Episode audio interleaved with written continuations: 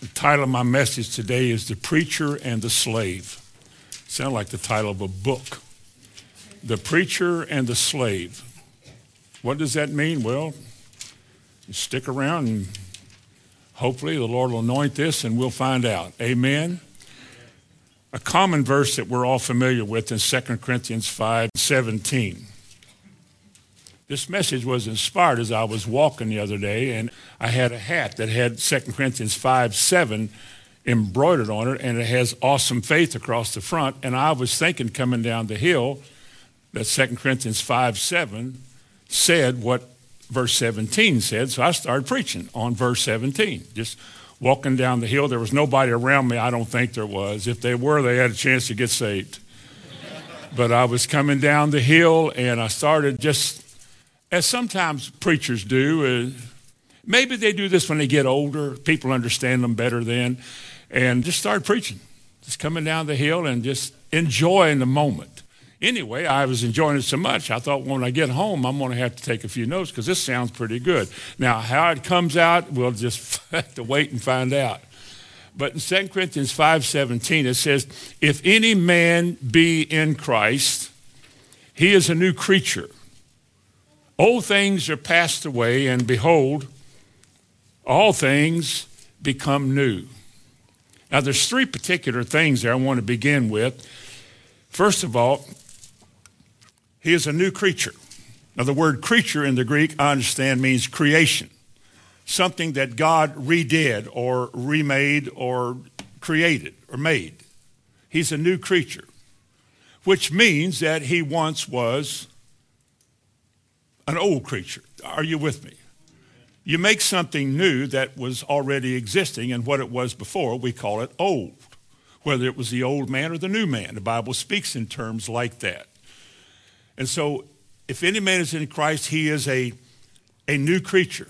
Paul wrote many times about this. He told us in Ephesians 4 that we are to put on the new man, which is created in righteousness and true holiness.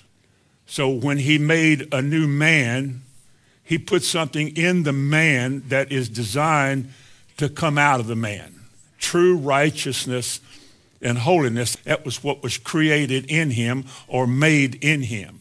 It wasn't in there before. We were never like that. But when we become new creatures, God puts that in us.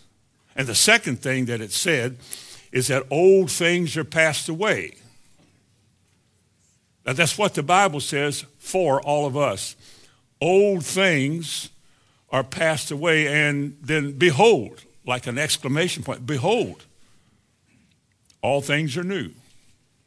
Now, I remember walking down the hill preaching, and I was saying, I've got a problem with this.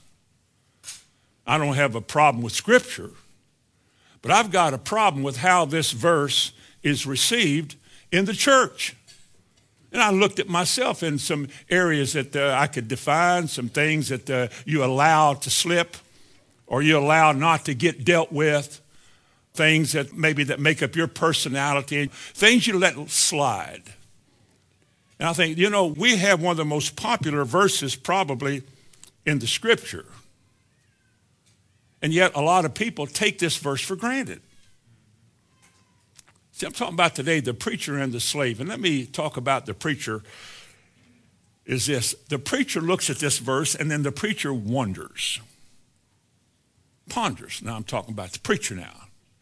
How is it that we can preach this verse, read this verse, dissect this verse, and in teaching, explain what this means? See, if we don't explain things, they just become literature. They just become words that you memorize and words that you assume that you're like this because you're in church, you heard that, and you can quote that. And you amen when somebody says that, you amen.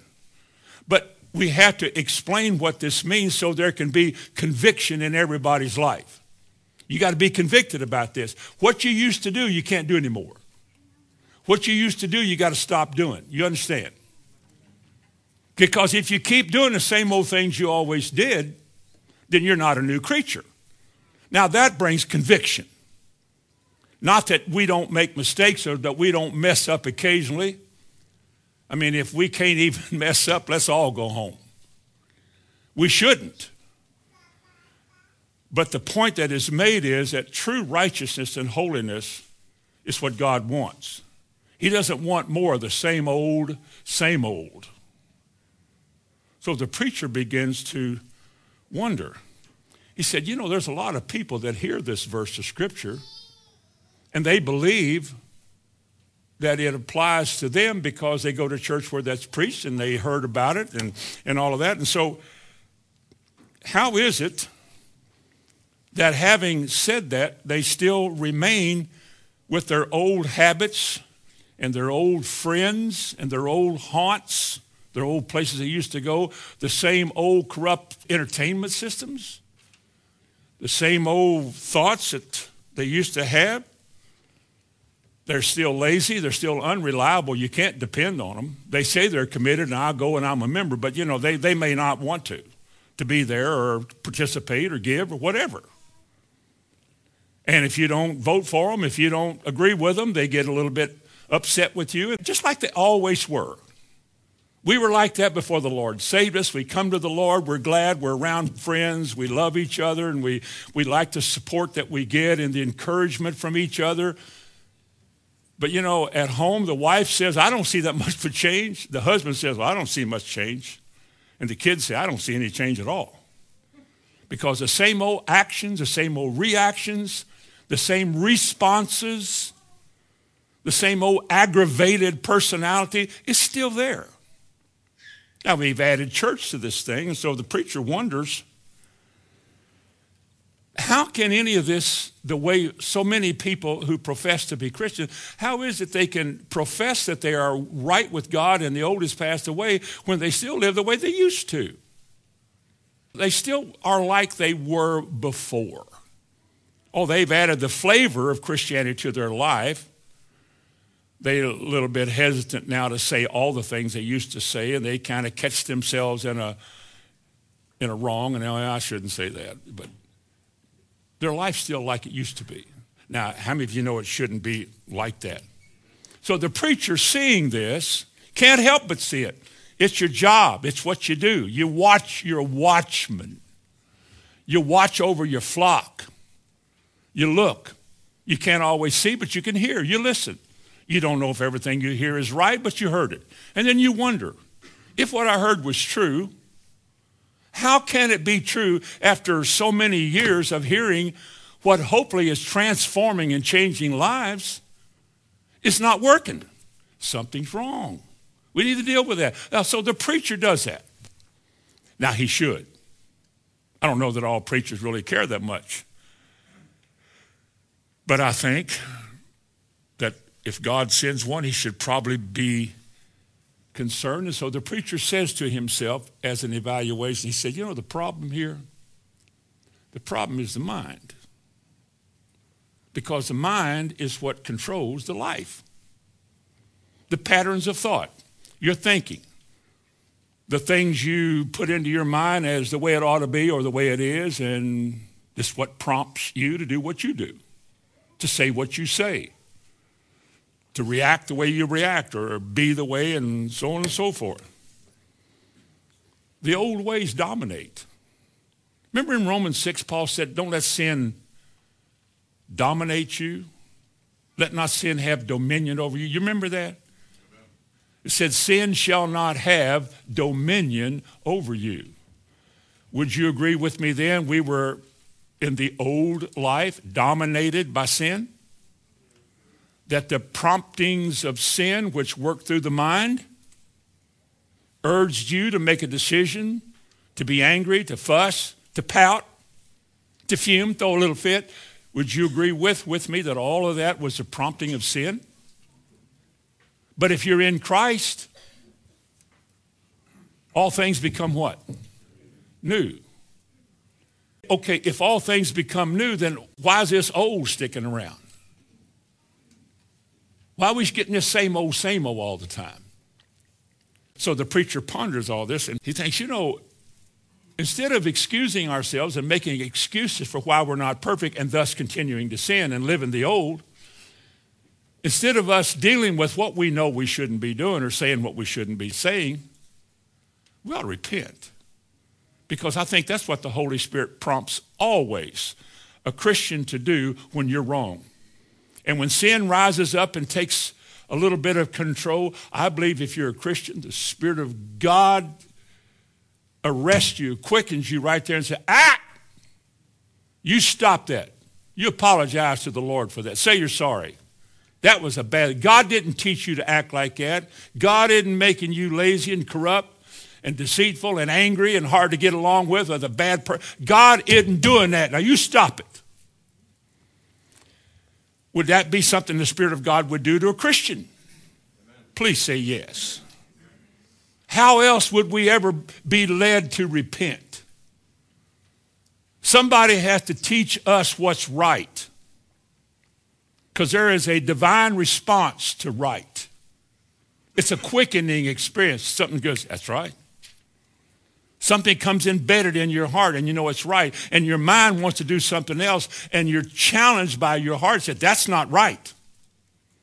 Your mind says that's the way we've always done it. I'm not going to let somebody do that to me or say that to me. I'll tell you what I'm going to do. That's the way we used to do it. But that's not the right way to do it. And that old has to pass away. New has to come. You got to be taught. If you're not here to hear it, then there's nothing going to happen in your heart. But when the teaching goes forth, you got to receive it. Not because the preacher said it, but you should be able to examine the scripture. After all, you're a new creature now. This is what you ought to be into. This is your new life. You got to give up the old one. You got to discard it, hate it, and get rid of it because it'll never go away unless you make it go away. You resist the devil, and the Bible says he will flee from you. So the preacher begins to say, okay, I'm going to deal with this. And what happens when he begins to deal with this? The people that, are, that we're talking about, whoever they are, they get upset. Well, I, don't pre- I don't know if I agree with that guy. You agreed with it 20 years ago. It didn't bother you when you came to the Lord, when you were bulletproof and you were 20 years old, it didn't bother you. Now you got a little security, you got a little family, got some responsibilities now, and somebody calls attention to the fact that the way you're operating in your life is not new at all. That's the old. Well, you don't understand. I do understand. You don't understand. God never called you to be shrewd and clever. He called you to be a Christian. It's the Spirit of God that gives wisdom, not shrewd and clever, wisdom. And he begins to show you how to live. You got to let go of the old. Jesus said you got to take up your cross every day. There's a reason for that. Because the cross was made, custom made for the old life to die on. And so you can't get mad. You, you need to repent. Now, the preacher looks at all this and he says, you know what? This new way that God has for Christians to live is troublesome.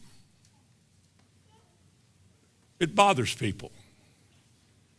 Let's face it, we're all good guys and good girls. Everybody likes us.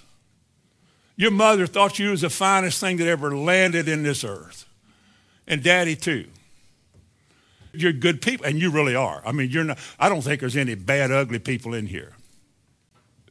The preacher says, you know, congregations, Christians are having trouble with the message. If it gets too personal, they think it's too hard. If it gets down to where you live, where God wants to deal with you and get this trash out of your life, oh, it's too hard. Because by nature, the old life. We don't want to give up what we like. We don't want to give up what we enjoy. We don't want to give up what defines us. I mean, if I'm a big, bad, muscular look, well, you know how I am, big, you know, big, bulky thing like I am, you know, and people look at you and they're kind of scared of you, that kind of makes you powerful. And then God comes along and said, put that bulky thing on the cross. I didn't call you into my kingdom for people to be scared of you. I didn't bring you into my kingdom so people would be, oh, wow, look at him. I didn't bring you here for that. I brought you here to be a nobody. I want you to give up everything that's called self and flesh. I want you to hang it on that cross I don't want you to do anything but yield yourself to the power of God that he can make of you and bring forth in you himself. You're having a hard time with this new way. Commitment is much bigger than you thought it was. It's a daily commitment.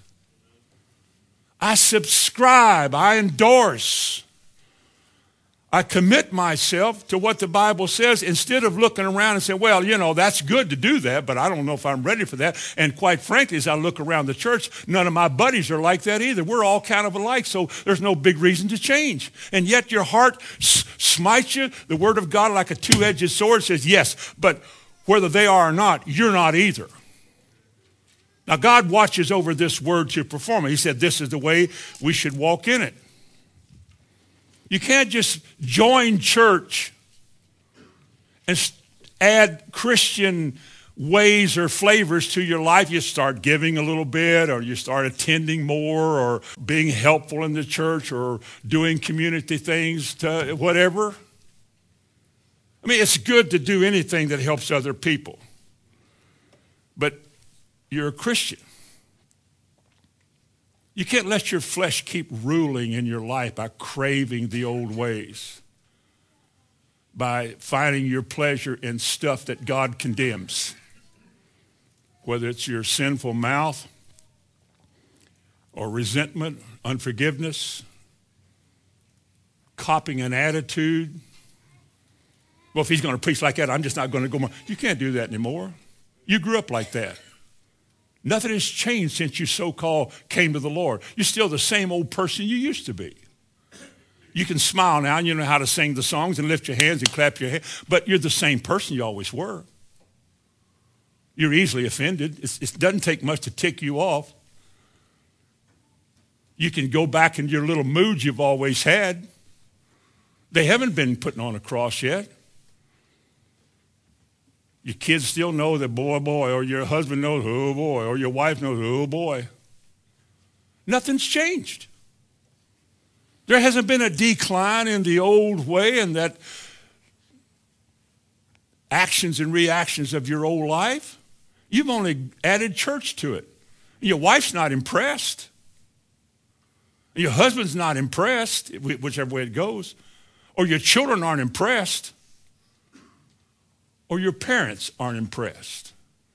Because unless there is a change, unless there is a new something coming forth that's different than it's ever been, something that defines God in you, God working in you, unless it is that, you're not a new creature in Christ. You go to a Christian church of some sort. But you're not a new person because you're hanging on to the old, and the idea of letting go of the old is just, oh boy. And how many of them turn around and go back? Turn to Titus chapter 1 for just a moment. This is one of the most sobering verses. There's a lot of verses that are sobering, but this one is a very sobering verse of, of Scripture. And it, it defines the way people live who profess to be Christian who say they are new creatures in Christ, who say the old things have passed away, who say, behold, all things become new. Listen, Titus chapter 1 and verse 16. He said, they profess that they know him. Well, I know Jesus. They profess it. They say it because they're trained to say it. Their friends say it. They are taught to say, you know Christ. He said, but now, get this, but in works, in what they do, the choices they're making, the way they're conducting their affairs, the things that they do, their works deny him. Now, is that possible? Of course it is. We've said it all of our lives about people who obviously are not Christian. We used to refer to them back in the old days as sneaking deacons. We caught a deacon one night with the church secretary in a graveyard of all places, professing Christians, church attendees, officers in the church. They didn't know God any more than they knew where groundhogs were. They knew nothing. They just simply added the flavor of God to their church. Everybody was glad when, especially the man, came to the Lord. Oh boy, he's saved, blah, blah, blah, blah. But you know what? He wasn't saved. We brought him in, surrounded him. He loved that. He'd never been loved like that in his life. One night somebody got suspicious because he came to church and at the end of, of the song service and everybody sat down, he would leave. And one time the lady left. And one of the policemen in the church, no, one of the guys in the church thought, huh. So he kind of snuck outside there and watched them kind of go out in the lot, get in the same car and drive off. So one night he said, I'm going to follow them, see where they went you know, like he's a detective. And he followed them out and saw where they went and came back and told the preacher and two or three others, and they went out, surrounded the car like a Christian SWAT team, and and and uh, and they caught him. Oh, we're just talking. That's what they always just talking. He said they profess to know God, but in works they deny him. Notice the three things he said: being abominable. Christians do that? Yeah, because they never made new. They did abominable things before. They still do abominable things. And they're disobedient, secondly. They don't do what they heard. They hear. They don't do. But for them, they've always satisfied themselves. At least I'm hearing. I never did that before. Uh, you know, that's a big change for me. I'm here to listen. But what I'm hearing, I, I don't know if I'm ready for all of that.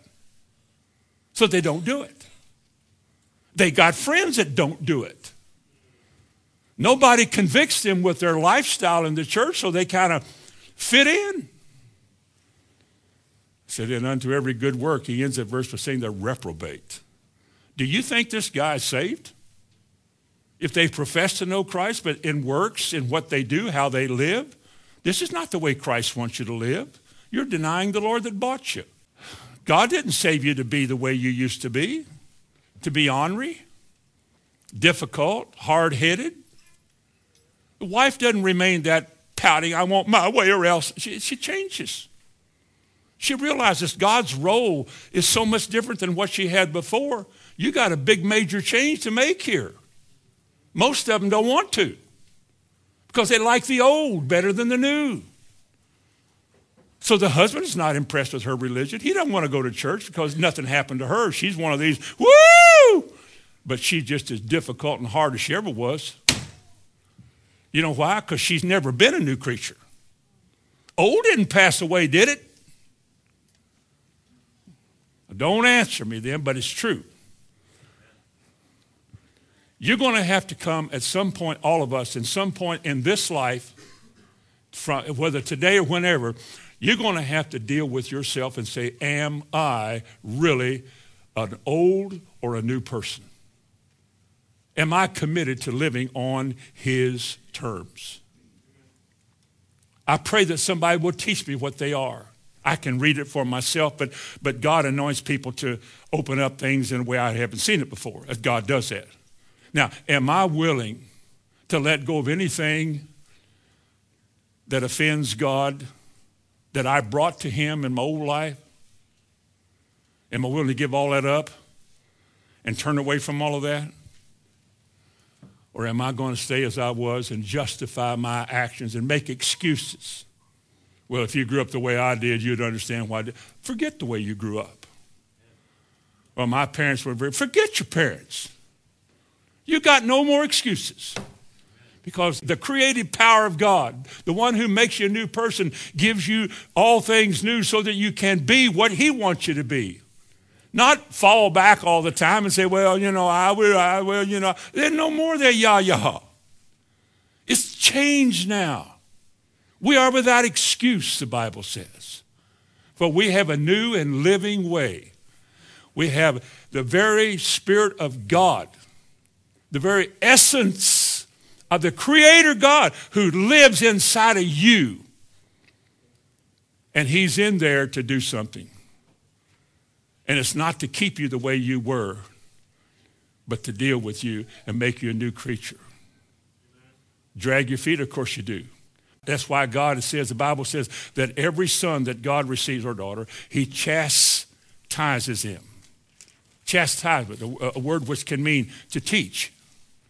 He teaches him, and then he instructs or disciplines, whether by instruction or by whatever he has to do.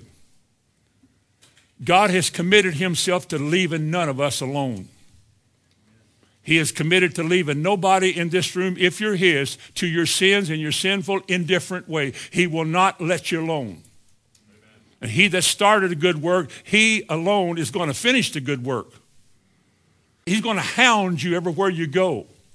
When you mess up, when you watch, when you see, when you talk to somebody, that little thing, you unnecessary thing you said to somebody. Yeah, I'll tell you one. He'll deal with that. Because he said, I want no residue of the old life left in your life. I brought you to me so I can change you. And I, who started a good work, I will finish it. And he will make you a new creature from the beginning to the end. From your side, my side, we have to do whatever we can.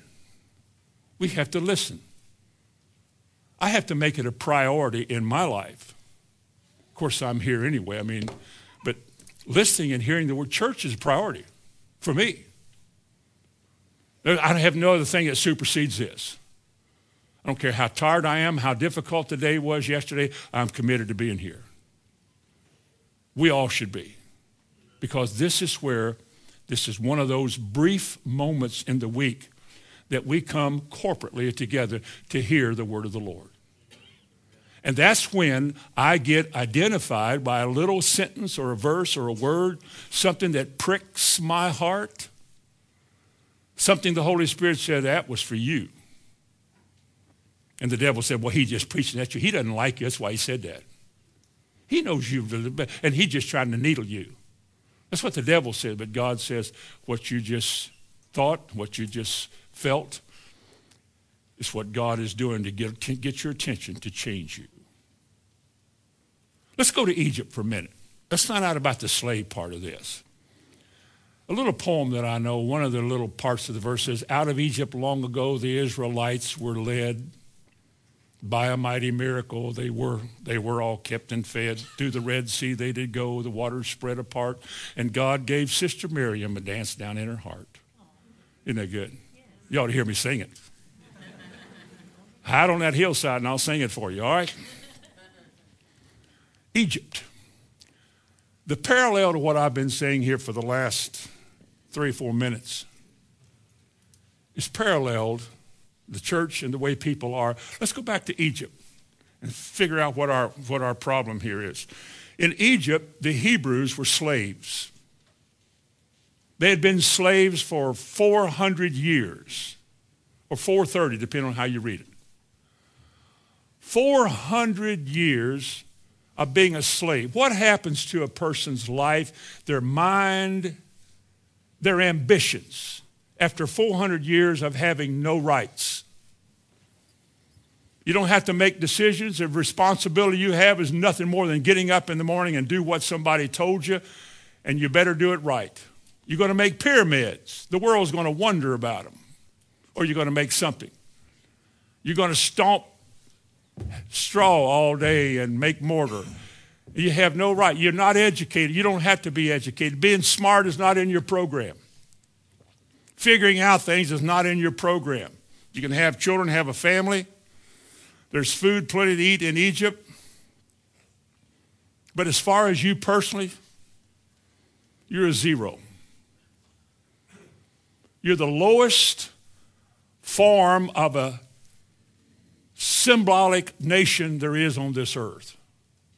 Other countries had leaders and rulers and jobs and armies and things. Mm-mm. Not the Hebrews. They were nobodies. They were nothings. They were trained to be nothing. Their mind was nothing. They were slaves, living, as the Bible said, in bondage in the oversight of other people. They were not allowed to be what they could have been. They had no God, no form of worship. They saw what the Egyptians did. They had nothing. They didn't know God. They didn't know anything about him. And all they did was stomp bricks and do this and do that. They had a resignation. They didn't realize it. They, were, they had a resignation to a slave mentality. I cannot help but who I am. I cannot help what I do. This is the way I am. This is the way I'll always be. I remember in India, the nation of India, years ago, back in the early 80s, I was in India. And they have classes in India. They have a caste system. And the ones on the bottom are taught they can never be anything but what they are on the bottom. They can never rise above that. They're always going to be the least of the least in the nation. Nobody ever tried to advance themselves. Nobody was ever motivated. They were, as far as they were concerned, they were nothing but trash. I remember when I was teaching, telling them, I guess you should be more careful politically how you say things, but I didn't really care because I knew the Bible was right.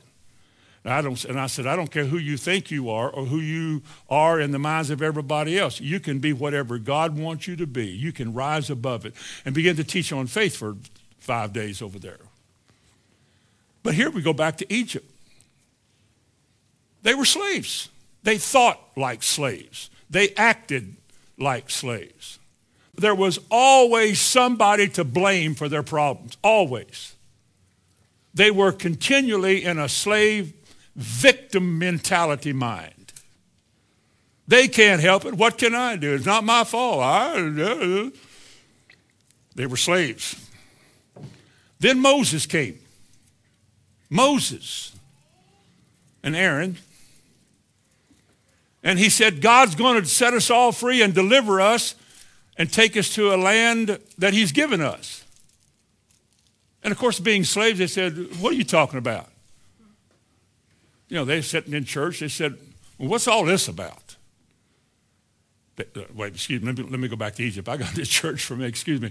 So they went back and they said, Well, who is this God you're talking about? And Moses said, I am.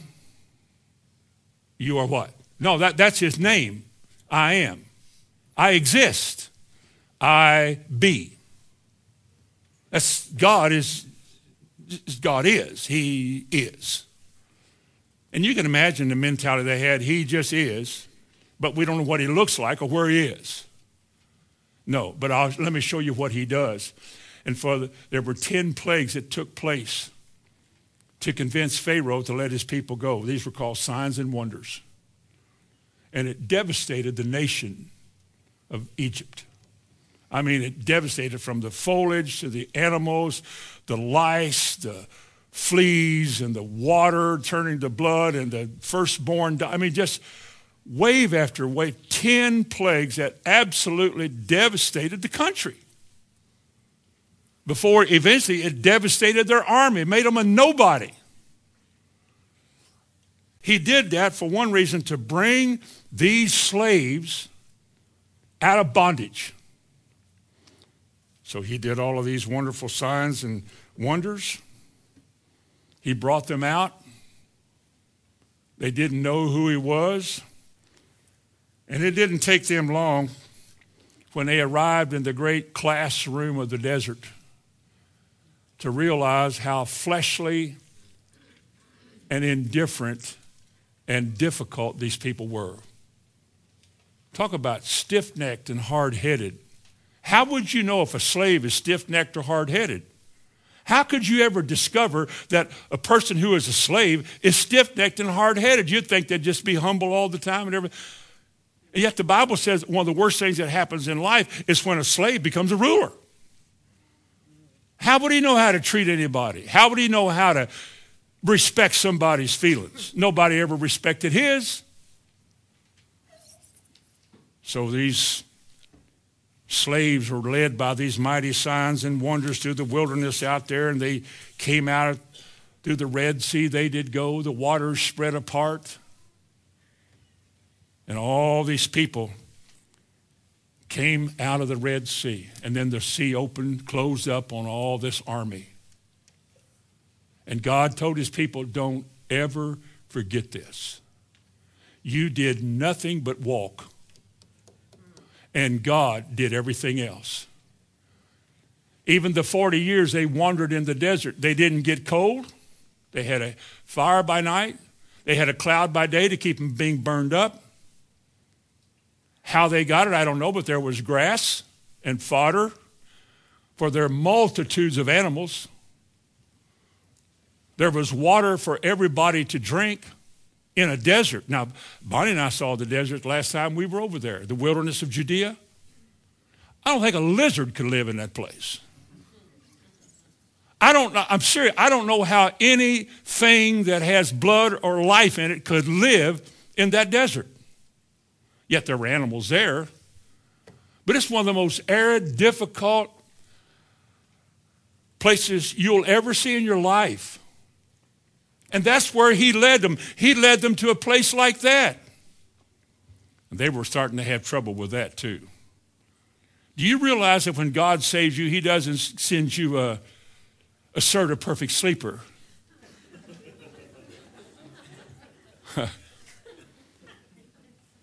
Or coupons for Big Macs. He, he doesn't give you that. He never made anything easy for the Hebrews, but he protected them. There wasn't a feeble one amongst them. The Almighty God brought them out to the classroom. Come, children, through the Red Sea. Okay, let's go to the desert. Now, this is going to be your home for a while. We don't like this. Now, God didn't say it, I would but it's too bad. Because where you were moaning and groaning about the way it was before when you were in Egypt and you were crying about all you were whining. Now, don't you start whining out here in the desert because they're out of your program now. I've got you now. You're out here where I'm going to take care of you. We don't have any water. All right, Moses, hit the rock. And it seemed like for the next 40 years, every rock they hit, I mean, there was water everywhere. Where there was a rock, there was water. I'm making that up, but there was water. We don't have any flesh to eat. All right. Here come the quail. We don't like this man. It's the same old, same old. Every time we come out here to eat the same old, same old. Do you suppose God would have ever been upset with these people? Would he ever be upset with his church? Because they do the same thing. They act the same way in a civilized society in homes where grass is growing in the yard outside, no desert.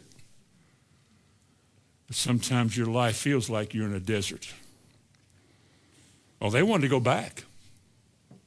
They wanted to go back to the same old ways. They didn't want to give up their old ways. They were hard headed and difficult people. Turn to Numbers chapter 14 and verse 2. They didn't want to have to start fighting. They didn't want to have to resist the devil.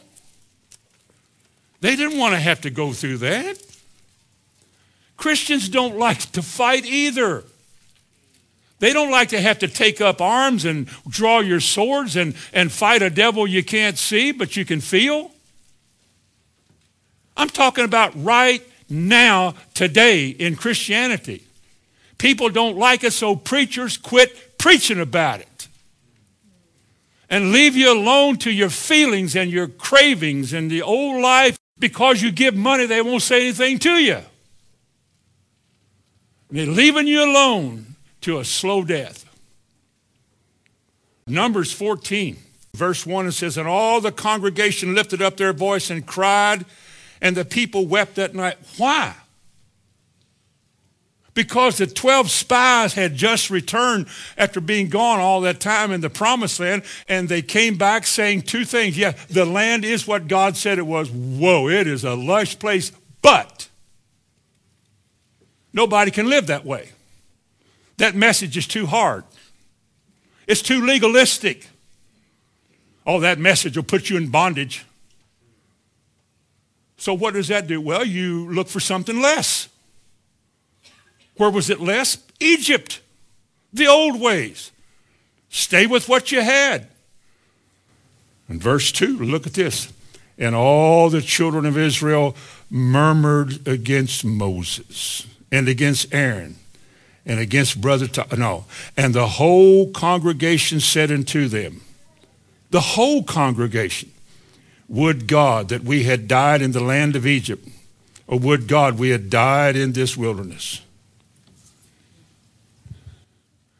Why would they say that? Because now they have to cope. In the old life, you didn't have to fight anything, you just complain. It's not fair, but you can't do anything about it because you don't know what to do about it. Now you come to the Lord, and everything that used to be has to change now. You got to start fighting. Don't give in to that. Throw away all your occult stuff in your house. Quit doing this. Quit hanging around that. Quit watching that. Quit going there. Huh? That, that old has to die. God will judge you if you don't. He's righteous and holy because that's what He's birthed in you righteousness and holiness. He doesn't want this other stuff to stay in your life. You're His.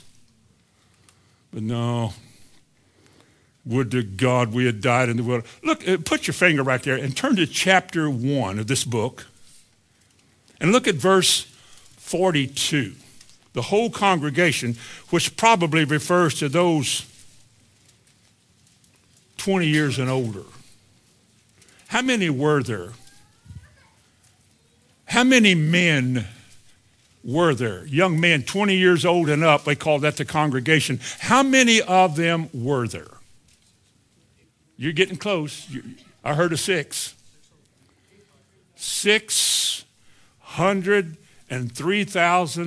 603,550 men. Now that's a lot of men. That's the number of men, not women and not children, which is probably double that, that came out of Egypt. Let's say a million three. And 603,550 all agreed that we don't like what God is doing. We don't like the I am bringing us out here where we don't know what to do. We don't, we don't have anything to eat except stuff that comes up at night, stuff that flies in in the day, and water out of these rocks. I guess they still work.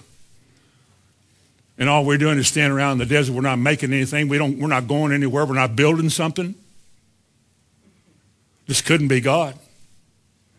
So they begin to complain. They begin to run their mouth. They begin to com- criticize and complain about this and about that. And God heard that. Go back to Numbers 14 and look at verse 29. Your carcasses shall fall in the wilderness, and all that were numbered of you, according to your whole number. How many are there? 600 and say three. 3,000 and 500 and say 50. 50 men. 20 years old and up. That's what he said in chapter 1, verse 46. And verse 29, he says, From 20 years old and upward, which were have murmured against me. Every one of them did. What kind of an atmosphere would you have if 600,000 men were complaining? 600,000 men were complaining. Two of them didn't. Of all that crowd of the city of Louisville, or the mountain folks would call it Louisville, the city of Louisville, or greater Louisville, 600,000 men in unison were complaining and clamoring against what they were doing. But two men said, Stop it. We are well able to take the land. We can do what God said. Let's go. Caleb and Joshua. And the people looked at them like, see, this is what's wrong with the church right here. We got that in the church. You talk about when Jesus said, Many shall seek to enter, and only a few will enter. Two out of 603,000 is truly a few.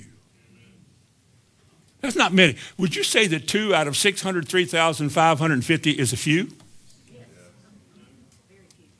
That's very few.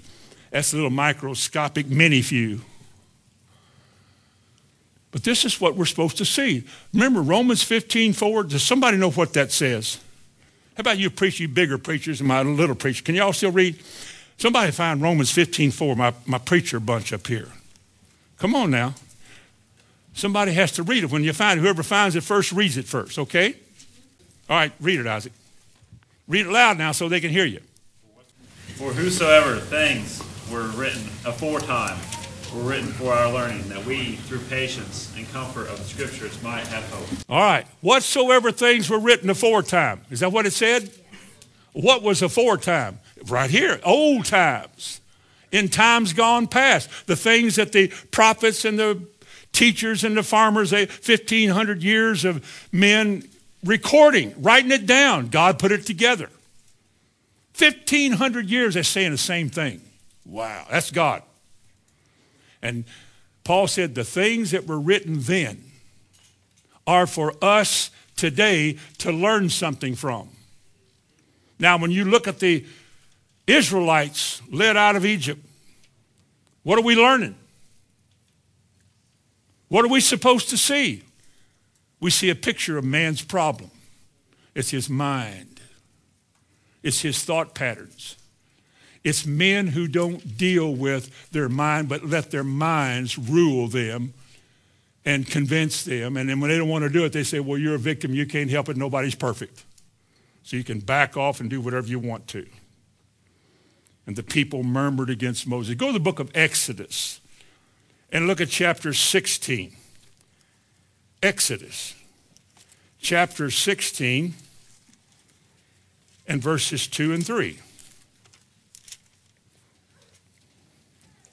And the whole congregation of the children of Israel murmured against Moses and Aaron. And they said again, and the children of Israel said to them, Would to God we had died in the land of Egypt. Uh-oh, when we sat by the flesh pots and when we did eat bread to the full. Now you've brought us into this wilderness. We, our parents wonder about us. Our friends don't like us anymore. I, I wasn't voted cheerleader. Wait a minute. I, let me get, I, excuse me. Oh, yeah. And you have brought us forth into this wilderness to kill us, this whole assembly with hunger. Now we're accusing God of being against us. That's the slave mind. That's the way you think when something has controlled your mind, when a system of the darkness of this world has controlled the way you think and the way you put things together. That's why you pout. That's why you complain. That's why you're critical. That's why you're lazy. That's why you're indifferent. That's why you don't want to try. That's why you want to be yourself. That's why you make excuses because you got a slave mind. It is controlled by something besides God, and because your will is in your mind, you allow it. But you don't resist. If you don't resist, guess what? Well, the preacher keeps wondering. The preacher keeps preaching. Listen to what he said. You don't have to turn to this in Psalm 106. Psalm 106 and Psalm 107 describe the Exodus and all the problems that people had. Long Psalms, but they are stories, they're narratives about this, this time. He said in Psalm 106, verse 24, Yea, they despise the pleasant land. They believed not his word, but murmured in their tents and hearkened not unto the voice of the Lord. They went home and complained about it, and then they decided they weren't going to receive all of that. The preacher looks at that and he says, How can you pastor that? Now, I'm not accusing you. I'm just making a point. Because I got better ideas and better things and better beliefs for you all. But this is the picture that you see with what happens when God brings you out of the world and brings you to Him. It's not convenient. Not everybody can live this life. Not everybody wants to. The Bible said, Jesus said, they shall seek to enter in, but they will not be able because something will not allow them to make that kind of a decision to let go of it to enter into the kingdom. They will not do it. They're around people that didn't let go of things, and they said, Well, I'm sure they're going to heaven, so I don't have to let go of mine either. We're all going. No, you're not. It doesn't work like that. There is a way that seems right. We've said that for the last month. There is a way that seems right, and it's the way of death. These people were ruled these people were ruled by their patterns of thinking. They confessed they would die. They confessed there was no water. They was confessed it's too hard. They were confessing. They wanted to go back, didn't they? Aaron, where's Moses? Well, he's up there on the mountain talking to God. How do we know he's still alive? Something might have got him. Make us a God. Let's go back to Egypt. 600,000 people can put the heat on you. You can say, I ain't going back to Egypt. Well, give me your earrings and your jewelry and stuff. Give me some gold. And he gave it to somebody and they fashioned some kind of a creature. And then they said, Here, Israel, this is your God who brought you out of Egypt. You know, we think, oh, that's so silly. How many Christians have things that they're trusting in and counting on that not God? How many? I don't know. I don't keep records of that. I'm running out of pages in my own notebook to keep notes about myself. Let me say this, let me say it once.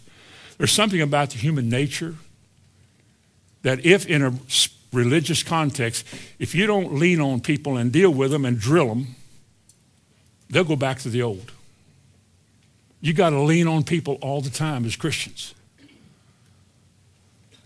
You can't leave them alone. And I don't feel good about that. I don't.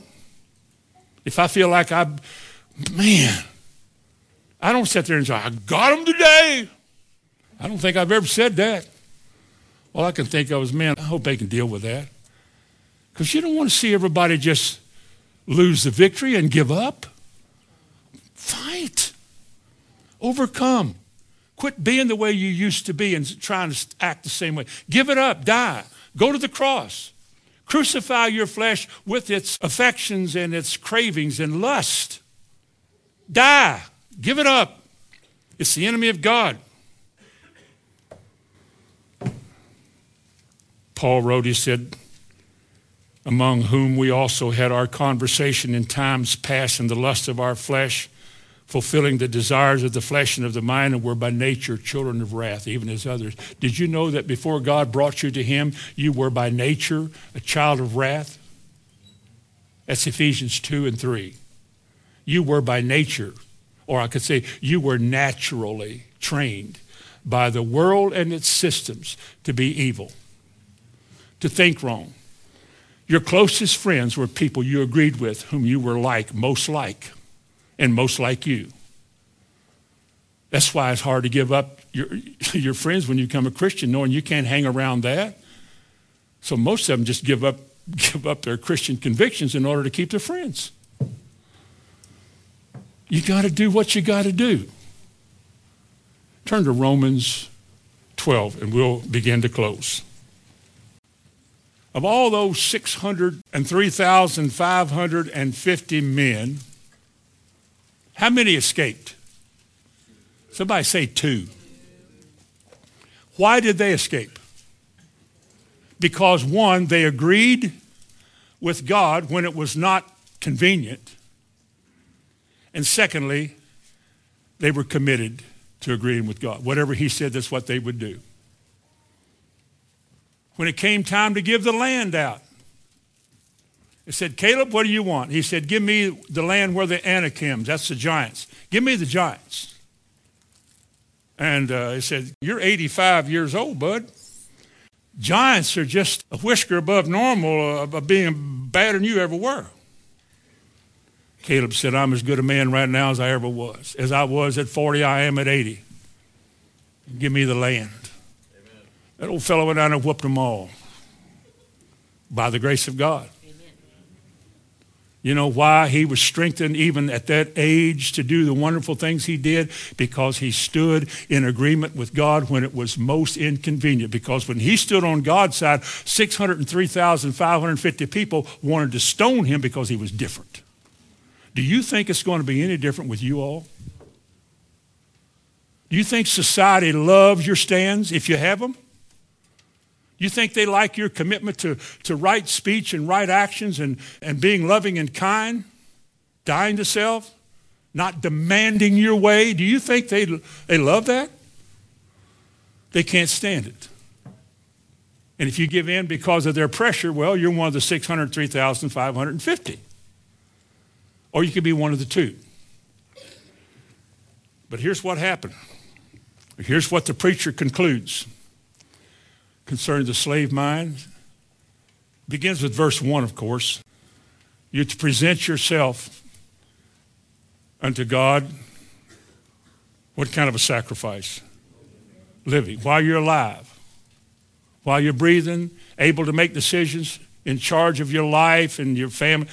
Now, while you're alive, present yourself unto God a living sacrifice to be for him and unto him whatever he wants. Now, you don't know a lot of people that are there. There's a lot of people that'll be there, but right now, a lot of people just don't have the courage, maybe, to do that. That's why I told Joshua, be of good courage. You're going to stand against all these people. They're going to think you're nuts. You just do what I tell you. So he said, present yourself a living sacrifice unto God because I'm not asking too much of you when I ask you to do that. He goes on to say at the end of that's your reasonable service. And our verse, and we'll close with this. Be not fashioned. Be no longer the way you were. Be no longer in the mold of the ways and the cleverness and the acceptance of the world. Don't be like that. Don't be fashioned after this world, but be transformed. Metamorphosis. Be changed into a new image. But I thought I was a new creature. You were a new creature. You've got a new heart. You didn't get a new body. You get that at the resurrection. You didn't get a new brain, though you had the mind of Christ in you. But the same old brain you sinned with your whole life, you still got it. The same old patterns of ugly slavehood thought, thought process, you still got it. Now, all of your old life is going to be challenged by the Word of God. As often as you're willing to confront the Word and listen to it, you're going to be challenged by it to conform to it. Be transformed how? By the renewing of your mind for one purpose that you may prove what? What the will of God is for you. So there you are about to cop an attitude. Is that the will of God? What about in your face? Let me tell you something, buddy. Is that the will of God? How about just tucking it in, taking it, and turning the other cheek? Is that the will of God? How about anything when it's there to ask yourself, what is the will of God for me to do? Would God want me to wear this, act this way? Would he want me to hang around that? those kind of people. When I reach a judgment against somebody, I ask myself, is that the way God wants you to think? No, then don't do that. Repent and quit doing that. Would God want you to drive around the, at the mall eight times in front of, what's that Lacey place called? Uh-huh, Victoria's Secret. God would have you do what Job said I made a covenant with my eyes not to look upon a maid. I will not do that. It's amazing how, when you see that, you can do that, or you can change the channel, or you can turn your head and look the other way. Somebody steer the car. I don't want to run over somebody, but somebody steer the car. Or some of these companies that make clothes for kids, it is an abomination and something in you says that's not the will of God for me to wear something like that or dress like that, all I'm doing is conforming to the world. Or all your ignorant tattoos, if you have one, you went and got them, you're just conforming. That's just the You think it's the will of God for you to mark your body? Leviticus says it's a, it's a crime, it's a sin to do that.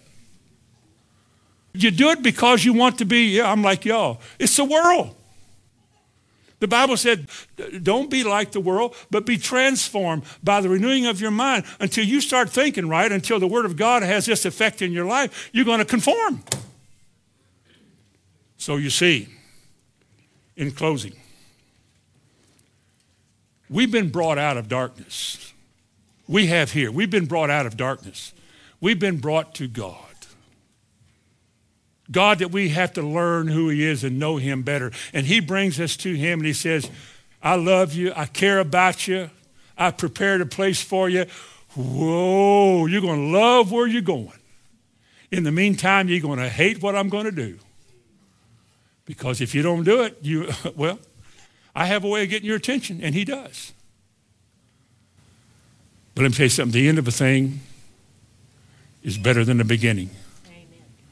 And when you can stand before God, when we can all together stand before God with Caleb and with Joshua without spot or wrinkle or any such thing, there'll be divine gladness in our heart that we stayed with it. Amen. Bow your head with me. Heavenly Father, in the name of Jesus, we are thankful this morning as much as we know how to be for the good and wonderful way you've led us and you've kept us just like you did the Israelites. We look back with wonder how you provided our needs. You have sustained us. You brought us through fire and through water. The journey's not over, but we've come through some difficult times. We're still here. We give you thanks this morning for loving us that much. And while we know we're not perfect yet, I pray in the name of Jesus that this church and this congregation will begin to experience healthy convictions about their life and their direction that when this life is over, Lord, that none of these would perish. For you have said that you're willing to save all that hear what you have to say, all of them. And I ask you to do that in Jesus' name. Amen.